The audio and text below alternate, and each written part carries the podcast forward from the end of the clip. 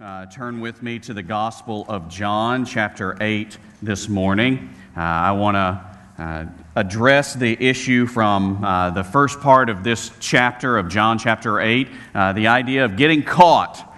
Uh, some of you are familiar with that sensation of getting caught. Remember that moment, maybe guys, uh, for a moment uh, when uh, you, you came in past your curfew when you were a teenager and, uh, and your dad was still waiting up for you. Some of you have met my dad. Uh, he's been here on a, on a couple of occasions. I've described my father to you if you haven't met him before. Uh, he's a relatively large individual. I am not a relatively large individual, so he feels even larger than he really is. And, and so when I was 16, 17 years old, I was only about uh, five foot four, five foot five, weighed about 90, 95 pounds, was a little bitty guy. And, um, and my dad, his, his voice uh, could just be this booming, authoritative voice that would just rattle uh, the, the windows of our house. And, and if I would come in past my curfew, dad was always up. I mean, dad never went to bed. I, I, I, don't know that he ever went to bed. I don't know that he goes to bed today. I think he just waits up waiting for me to do something wrong so he can call me and, and I would come in late, and I'd come in the door at, at uh, on, uh, we lived on Camellia Road in Birmingham, Alabama, and I'd, I'd park my car out on the street, and I'd creep in, and I'd slide my key into the front door as quietly as I could, hoping that none of, none of the tumblers would make any noise. And I, would turn it as quietly as I could, and I'd slip in the door, and uh, invariably I'd hear him say, Phil,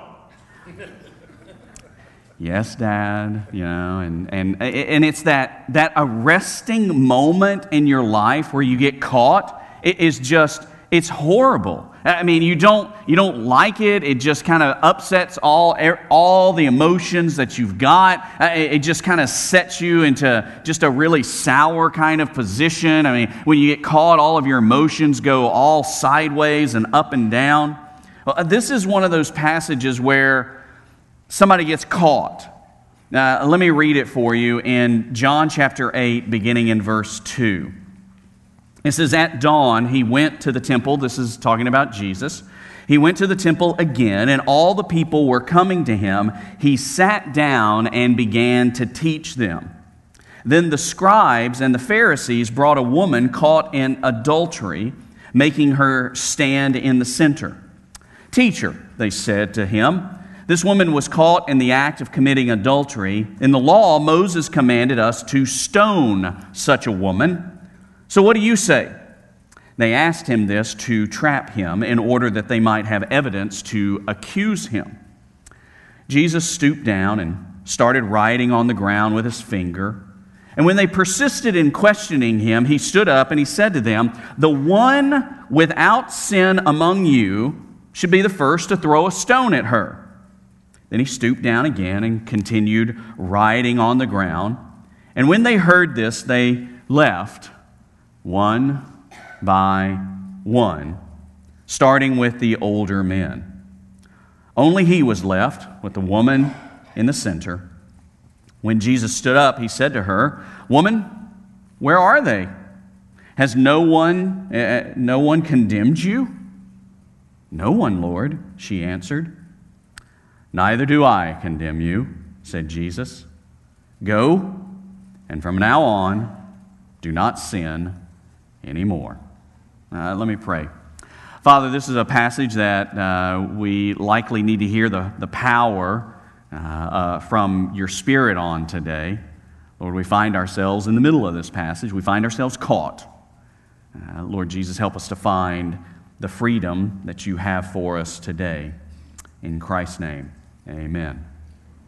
Now, let me address uh, an, an academic issue at the very front end of this. Some of you have a, a copy of the Bible in your hand, uh, like mine, that there, there is kind of some kind of footnote or some kind of brackets or uh, some little statement inside uh, of the text of the Scripture that actually indicates to us that this particular section of the Gospel of John is not included, and, and you, there, maybe there's some statement not included in the earliest manuscripts of Scripture. And, uh, and there's a whole academic reason as to why that is stated. In the very earliest Greek manuscripts that we have in our possession that are in museums around the world, uh, on the manuscripts of the Gospel of John, the, the oldest ones we have do not have this particular story within it. So the question is, well, is this a, is this, should this still be in our English translations today? Is this really a Bible story or not? Or did this get added in like in the, the third century, the fifth century, the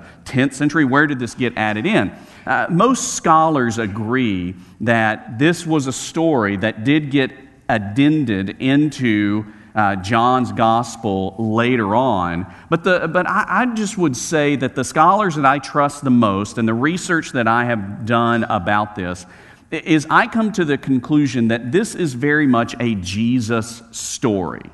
Uh, this is a story that very likely happened in the life of Jesus, though it is not included in the earliest manuscripts. And, and so, thus, as I was planning on, you know, walking through the Gospel of John, passage by chapter, passage by passage, I had to make the decision all right, what do I do when I get to John chapter 8? Am I going to just skip over this and just tell you, hey, all of you skip over it and not worry about it, or would I dig into it? And because I do think that it is a Jesus story, I think it is very, it's worthy of our attention this morning.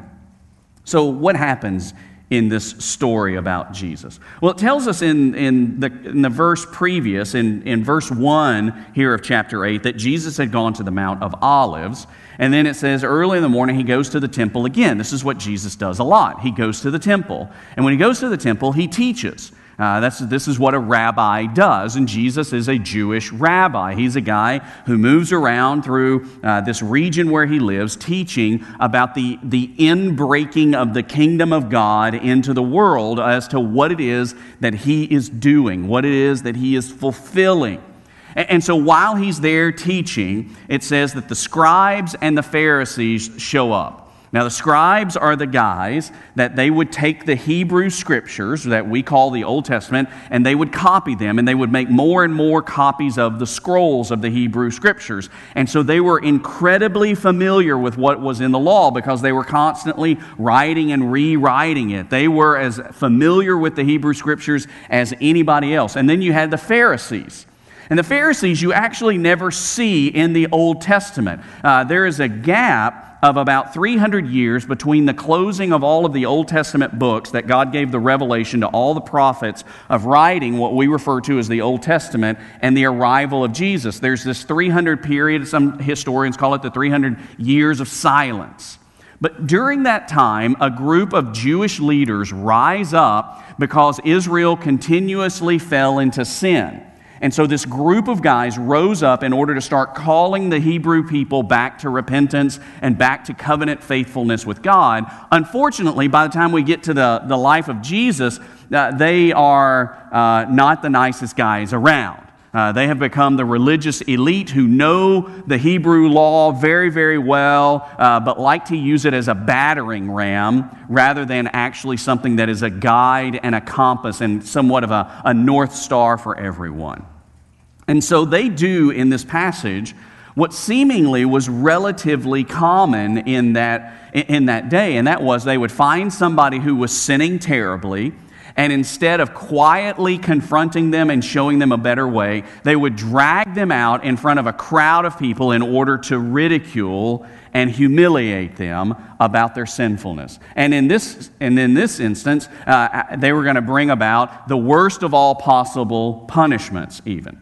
So it says that these men, because uh, scribes and Pharisees were all men, that they brought a woman caught in adultery. Now, there is this interesting question that uh, other pastors have asked long before me, and that is uh, you don't get caught in adultery all by yourself.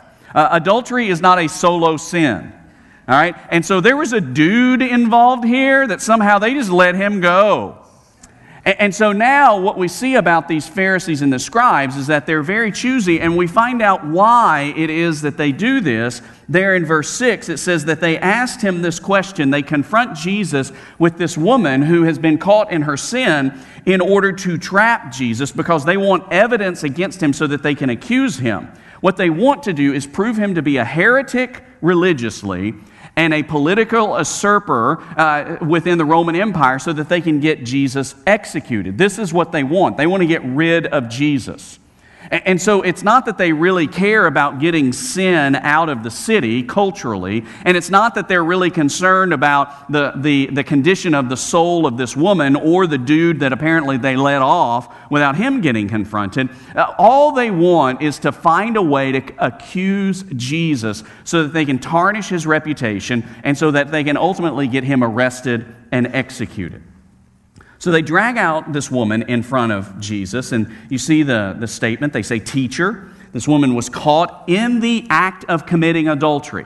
Okay, so uh, they're mostly grown ups in the room, so recognize what has happened. I mean, they have busted into somebody's house while she's in the act of committing adultery, they have drug her into not just like out onto the sidewalk beside her house, but they have, they have taken her from wherever that home was. And if you know the geography a little bit about the temple, and they have taken her blocks and blocks and blocks away from all of the residences, all the way up onto the Temple Mount in front of probably what was a large crowd of people. And it says, and they put her in the center of everybody and they say this woman was caught in the act of committing adultery. In the law, of Mo- in the law Moses commanded us to stone such women. So what do you say? It was interesting. Andrew, my son, and I were talking about this uh, just last night as uh, we were talking about this particular passage, and, and, uh, and, and he made the observation that all of us would make the observation of like stoning. This is like like, it's one thing to, like, somebody's going to get executed, but then there's another thing that you're going to get pelted with rocks to death. I mean, this is a horrific, humiliating, torturous kind of way to die. Very early on, uh, what many historians say is when someone would be stoned to death, is that they would be pushed down a hill and very large rocks, all the way to boulders, would be shoved off so that the person would be crushed relatively quickly.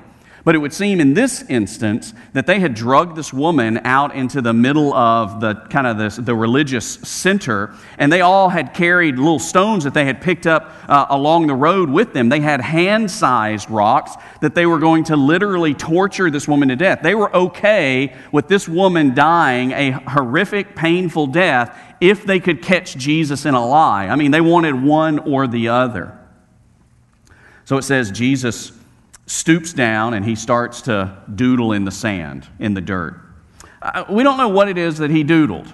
Some people say that he started making a list of all the sins of the men that had made accusations against her. Other people said that he might have started writing out some of the Hebrew scriptures that maybe they had uh, that they had broken, some of the laws. I, we don't know what it is, but Jesus, you know, slow rolls the whole thing. And, and he says to them after a few moments, it would seem, I tell you what, whoever among you guys doesn't have any sin, go ahead and throw the first rock. Square up. I mean, it, uh, did you see the, the game yesterday between Vanderbilt and Florida? I thought those two coaches were going to square up. I thought they were just going to go right at each other. I mean, they were mad. And, and that's what these guys were. They were mad. Uh, they thought that they had something to prove. And so Jesus said, All right, big boys, square up. You think you got something to prove?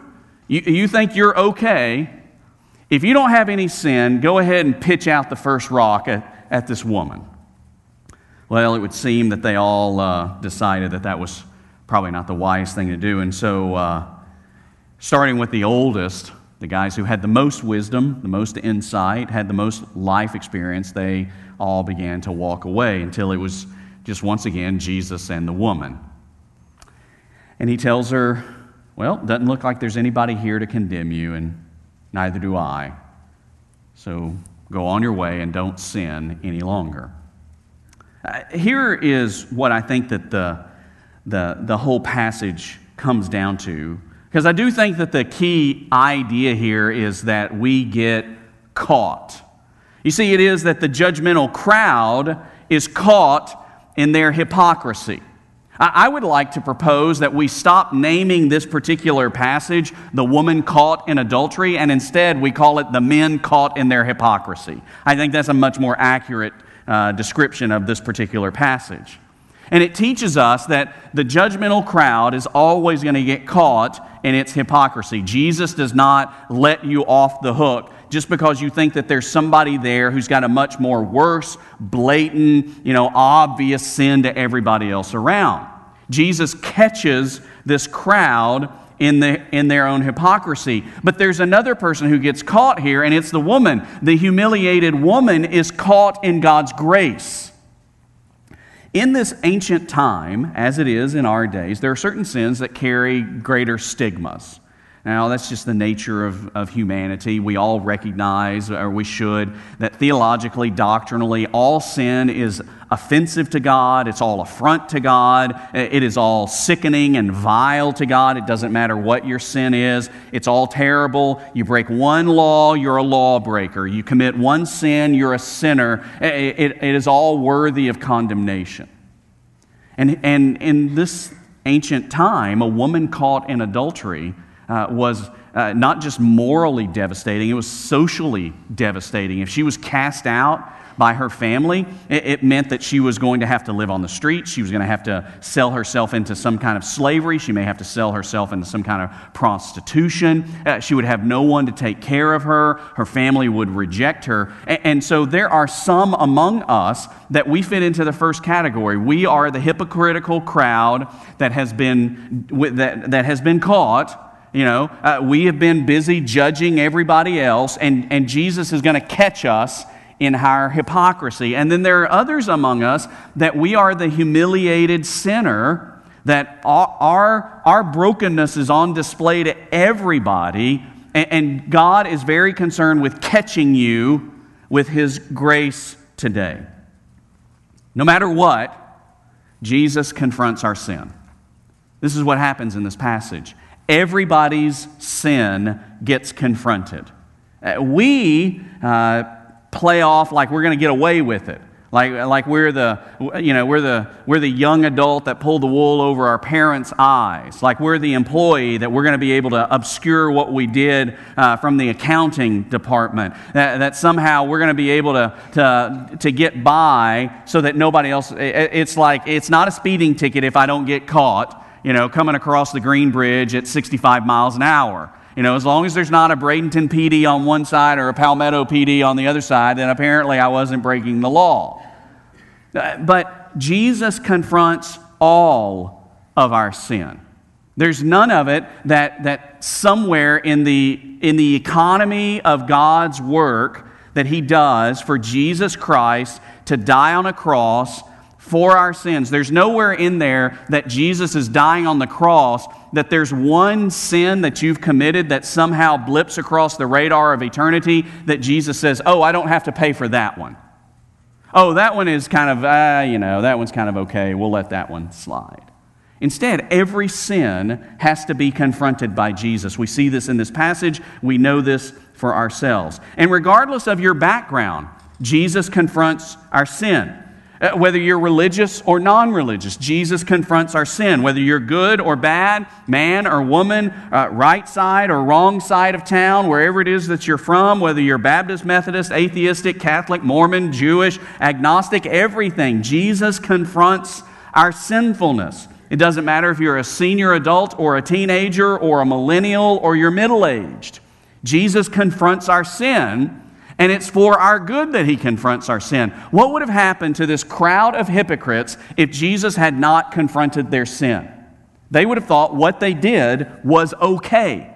And they would have done it again and again, and they would have humiliated more and more people, and they would have persisted in their own arrogance and their own pride to their great demise eternally. What would have happened if Jesus had not confronted the sin of the woman? Uh, she would have persisted on in her sin. It would have been fine. She would have found other people to hook up with. She would have, you know, continued on in this sinful lifestyle. But Jesus confronts our sin. So, what is it that Jesus does with our sin? What does Jesus do with our sin? Well, first, I would say that he afflicts people who are comfortable in their sin. And there are some of us that are very comfortable in our sinfulness. Uh, we have found it to be easy to sin.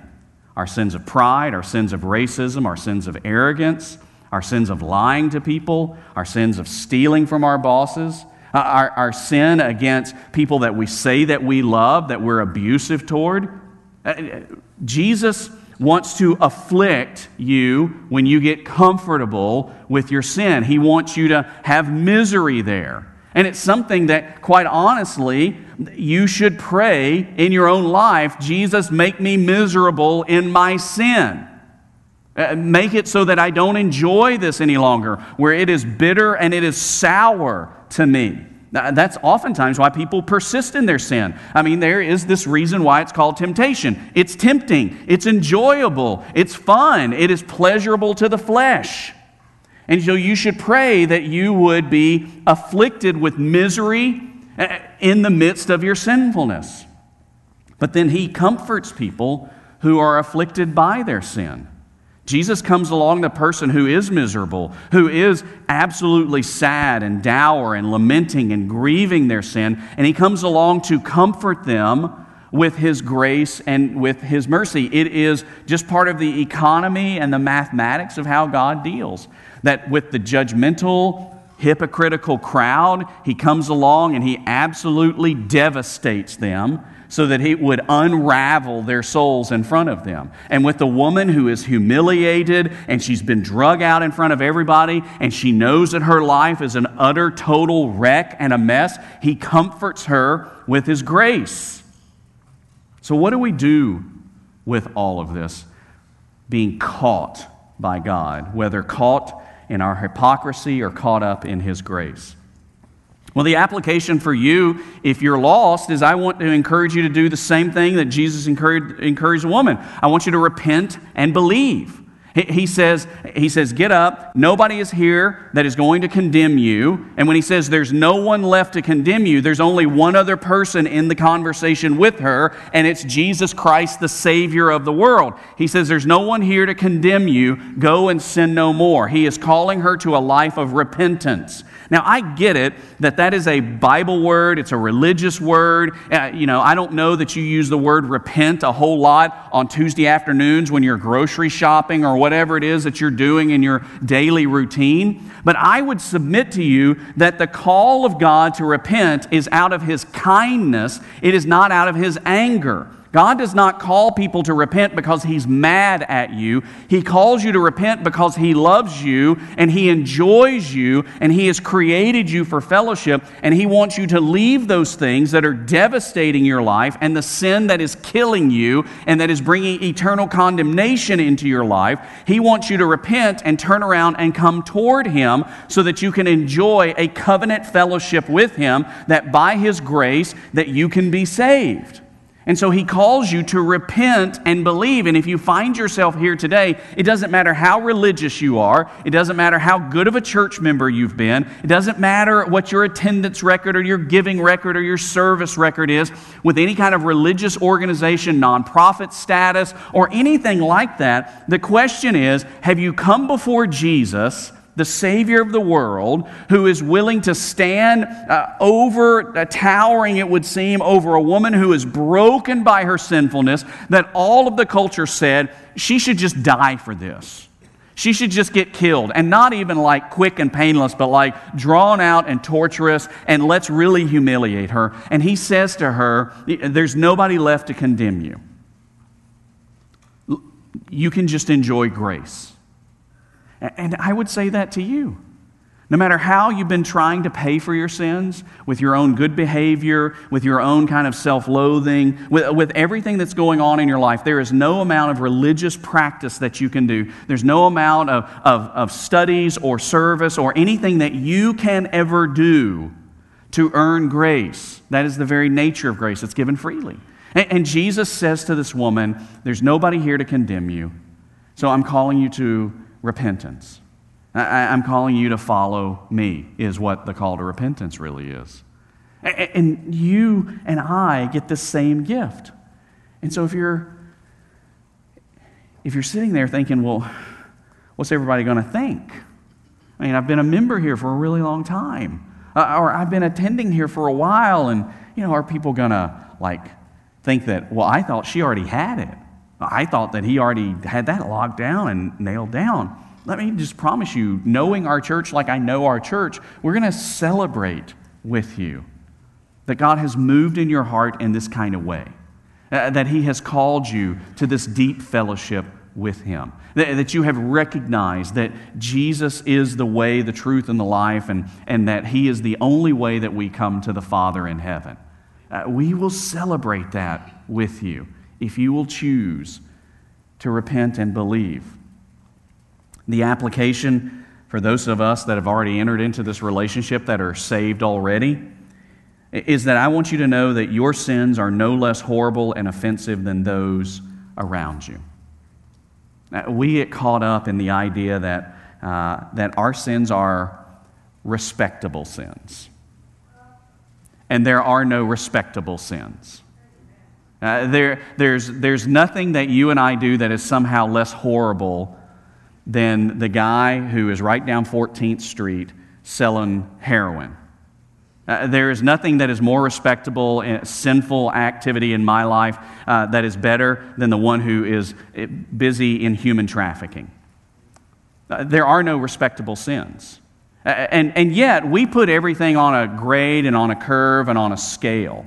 And, and our sins, my sin, is no less horrible than anybody else's sin.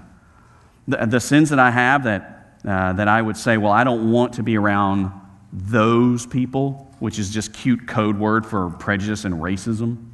Uh, the, the, the things that we say of, you know, well, I'm just so glad that I'm not like her, uh, which is, you know, arrogance and pride. Uh, well, I, am you know, uh, we've moved past, you know, having to really help those people any longer. They're just, they're on their own. That kind of apathy toward the plight of another human being, those are ugly things that can rev up in our lives. And, and my sin and your sin is no less horrible, no less offensive than anybody else's sin. Every sin that you and I commit is against the holiness and the sovereignty of God, and it is all vile and worthy of Him vomiting out, us out of His mouth. We think that just kind of throttling back a little bit and and, and just not trying as hard certainly can't be as bad as a lot of the sins that we say, see play out in other people's lives. But let me just use this image, which is hard to stomach, uh, of vomiting. It is in the very last book of the Bible where Jesus is personally writing letters to seven different churches operating in the very first century. And he does not say, To the murderess, you make me sick and I will vomit you out of my mouth. He doesn't say it to the adulteress, You make me sick and I will vomit you out of my mouth. He doesn't say it to the liar or the racist, You make me sick, I will vomit you out of my mouth. He says it to the person who is just lukewarm, who's just grown a little apathetic to their faith who, just doesn't quite care as much as they did at one point, and they're just kind of sleepy in the light of Christ and in the ministry of the church. It is to this person, it is to that church that Jesus says, Your sin is so nauseous to me that I will vomit you out of my mouth. This is a pretty radical image that the God of the universe uses against us. And if that sin that we think is so tepid and is so tame and is so easy to manage, of just being apathetic a little bit about the gospel and the mission and the whole thing, if, if that sin is so horrific in, the, in, in Jesus having to deal with it, then, then we should not ever think that somehow my sin is not as bad as all the rest of the sins I mean, just mere apathy makes Jesus sick to his stomach. And yet we traipse through our Christian life so very easily as if we can just manage all of these temptations. But I want to remind you that sin is not a pet to tame, it is a beast to slay. Sin is not something that you keep on a leash and you're going to keep it under wraps and you're going to keep it easily managed. It's going to stay in a little cage. Sin is not a pet to tame, it is a beast to slay, and Christ has done the slaying, and you must follow him in it. Jesus Christ has been willing to die on behalf of these sins that we treat like little pets that we can enjoy. But instead, we need to recognize that these are monsters in our lives that are seeking to devour your very soul. And so this morning, I want to call you to a moment of repentance. I want to call you to lay down your life once again in front of Christ. I want to call to some of you who have been really great Baptists and really great church members and really dedicated to all sorts of religious activities to recognize there's never been a moment in your life where you actually laid down your heart before Christ and said to Jesus, Here's my life. You can take it and have all of it. I will trust you and you alone for my salvation. You're still been working for your salvation, and it's time for you to recognize you're the humiliated sinner that Jesus says to you, I no longer condemn you. Come and believe in me, and I will give you eternal life. And then there are many of us that are believers, that we have secret hidden sins in our life, or you have blatant sins that everybody around you knows about, but nobody will confront you about because you're such a jerk over it. And it's time for you to come before Christ and lay your life at the altar again and say, God, here is my heart, as broken and as busted as it is. You can shape me and mold me and make me to look like Jesus. I beg of you that you would do that. I come before you with repentance. And in just a moment, I'm going to ask you to do that. I'm going to ask you to get out of your seat, to come to an altar, and to kneel before Christ. Maybe you would do it with tears of sorrow and lament and grief and weeping because you have wasted so much of your life with sin. And some of you will rush here with joy and exultation because you finally feel free and liberated from the junk that you have allowed to keep you captive. It is time for you not to keep that sin as a pet, but allow Christ to slay it in your life. And it might be anger, it might be that you don't like those people, that you avoid this situation because you're going to have to deal with that person and you're dealing with bitterness in your life, or it could be lust, or it could be greed, or it could be uh, any number of things that are in your life. But Christ is the only place you're going to get freedom from those things. And so I'm going to ask you to bow your heads and let's pray for a few moments and let's set the stage and then I'm going to pray, and you're going to pray along with me, and we're going to ask the Father that He would give us freedom and liberty from sinfulness today.